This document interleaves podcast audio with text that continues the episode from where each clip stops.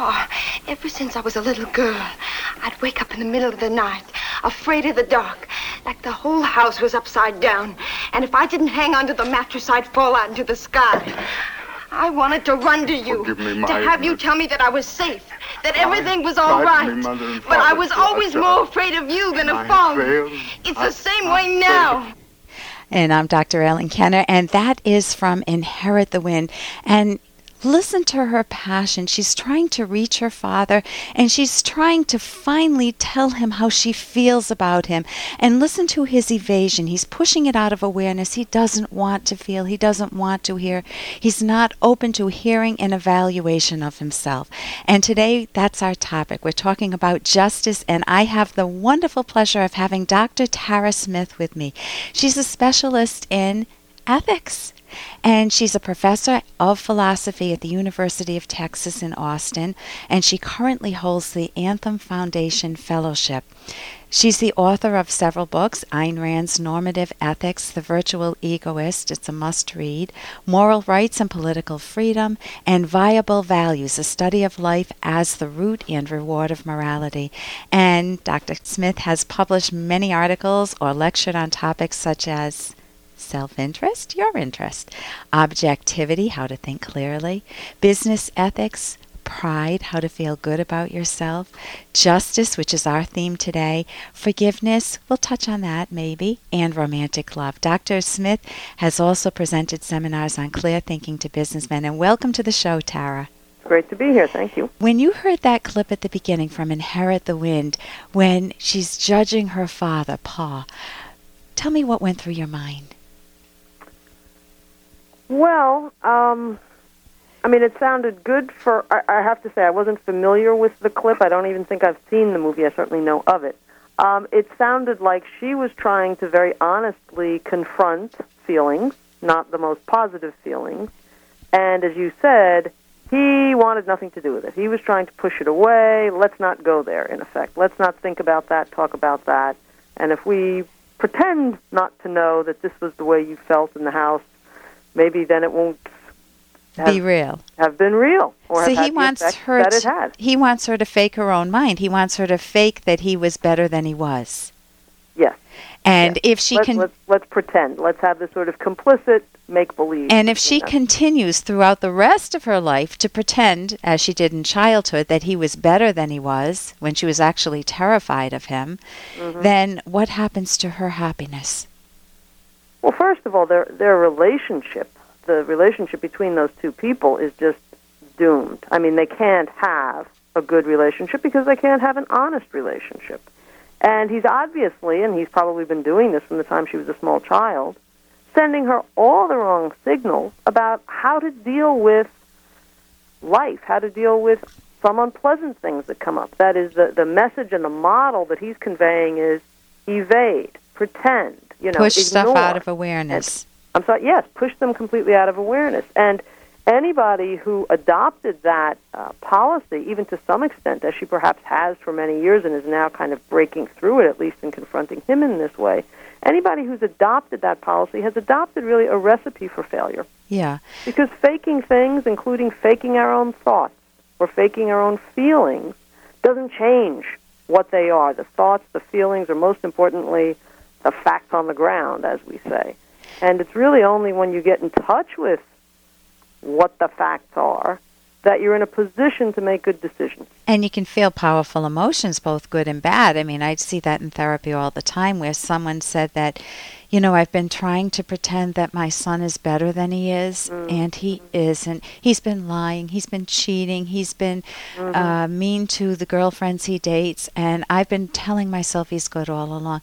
It's a very poignant moment to face facts of another person's character.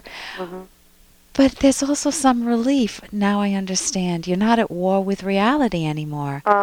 So, well, I think we often engage in that sort of pretending to protect ourselves or to protect somebody else. But it's a very short-range, short-sighted kind of protection. For instance, the parent who evades knowledge of a child's irresponsibility or bad behavior, right? Well, in the moment, she might feel better, thinking, oh, no, he's really a good boy. He's just going through a phase. All kids do this. Boys will be boys. Exactly, right. But by trying to make herself feel better now, not have to even entertain these very discomforting feelings or thoughts, she's setting herself, I mean, she's not addressing the problem. She's not asking him to address the problem, even figure out is her feeling justified or not. So she's really only abetting the problem and asking for a lot more bad feeling, both her own and her son's, and perhaps others who have anything to do with him in the future. So it's to some extent, in a very limited way, I think we can empathize with the person who doesn't want to feel bad. It's no fun to feel bad. But it's much, that kind of temporary attempt to insulate oneself now from feeling bad really carries much more destructive consequences long-term, both in terms of feelings and just the facts of someone's behavior. So it's almost like taking a drink or a Valium when you refuse to think and you fake reality. It's like, I don't want to feel, I don't want to go there, there are facts of reality about my son that I don't want to know about. Mm-hmm. Judging other people's character, why is that important? People tell us to be fair, that we should judge. Mm-hmm. And I know there's another camp that tells us not to judge, but we'll go there in a moment. Why is it important to judge another person's character? Well, I think there's a very simple fact, again, that gives rise to the need to judge other people's character. And that is, maybe we can say it's a two-part fact. Individuals are different from one another. They're not all equally good or equally honest or equally reliable or equally skilled at certain things or competent or trustworthy or whatever. We are all different in myriad ways from one another. And even more importantly here, those differences between different individuals carry effects. Right, and they carry effects on one's own well-being. For instance, my happiness, my advancing the things that I really value in life. That depends largely on my actions, but it also is affected by other people's actions and other people's character. Therefore, it makes sense for me to be sizing up other people in various respects. Right, because they have choice-making, right? Exactly. You don't judge them on things that they'd have no control over, like their height or something else. I mean, you can judge that not a moral context. Right. I mean, there are reasons for which you might want to judge, as not as well equipped to be on the basketball team or something if he doesn't have a certain height or ability and so on, right? But certainly when we're judging but it's important. We need to judge our babysitters. We need to judge our romantic partners. And when people say judge not and be not judged, what would you say about that in the last minute? Well...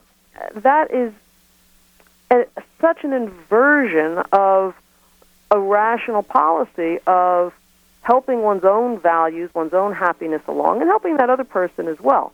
But A, we all do judge. B, we do so because we have to judge. And you want that courage to be able to speak it like that woman had at the beginning. Listen, I'm talking with Dr. Tara Smith. Thank you so much for joining us today.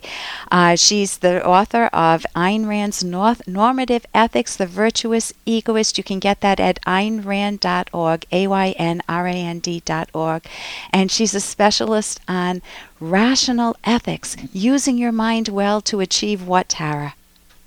To achieve your happiness. To achieve your happiness, your love of life, your flourishing in life. I think you've used that term before. Thank you so much for joining us today. Certainly. And many times when people judge themselves, they focus only on the negative. Make sure when you're judging yourself to always look for your strengths too and grow those. I'm Dr. Ellen Kenner. It's been great being with you today on the rational basis of happiness. Jot down my number, toll free 1-877-Dr. Kenner for next week. See you then.